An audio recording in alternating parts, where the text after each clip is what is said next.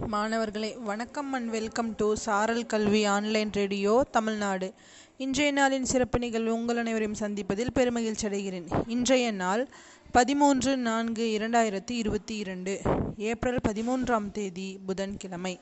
இந்த ஏப்ரல் பதிமூணாம் தேதி ஆயிரத்தி எட் தொள்ளாயிரத்தி ஆறாம் ஆண்டு பிறந்தவர்தான் ஐரிஷ் மொழியிலும் பிரெஞ்சு மொழியிலும் தேர்ச்சி பெற்றவராக இருந்த சாமுவல் பெக்கெட்.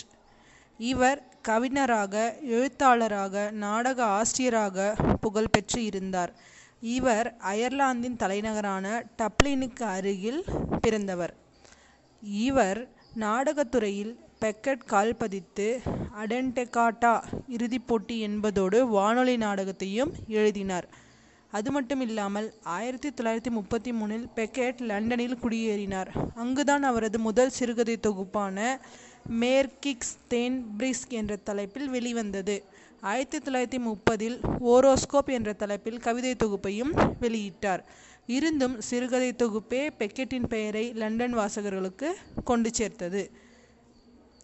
அது மட்டும் இல்லாமல் இவர் ஆயிரத்தி தொள்ளாயிரத்தி முப்பத்தி ஏழில் பெக்கட் பாரிஸுக்கு சென்று அப்போது இரண்டாம் உலகப் போர் தொடங்கிய காலம் அவருக்கு தலைமறைவு வாழ்வே அந்த வேளையில் மார்ஃபி என்ற நாவலை வெளியிட்டார். விற்பனையில் வெற்றி பெறவில்லை என்றாலும் ஜேம்ஸ் ஜாய்ஸ் போன்ற புகழ்பெற்ற நாவலாசிரியர்களின் பாராட்டுதலை பெற்று வந்தது அந்த நாவல். அதனால் பெக்கெட் ஒரு சிறந்த நாவலாசிரியர் என்ற அங்கீகாரத்தையும் பெற்றார். பின்னாளில் ஆயிரத்தி தொள்ளாயிரத்தி அறுபத்தி ஒன்பதில் இவருடைய தொடர் முயற்சியின் காரணமாக நோபல் பரிசையும் வென்றார்.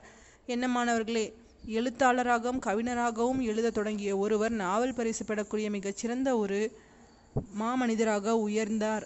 இவருடைய இனிய தகவல்களோடு உங்களிடமிருந்து விடைபெறுவது பொம்மல்லி அரசு மேல்நிலைப்பள்ளி கணித ஆசிரியை ஏ. ஷர்மிளா பேகம் தருமபுரி மாவட்டம்.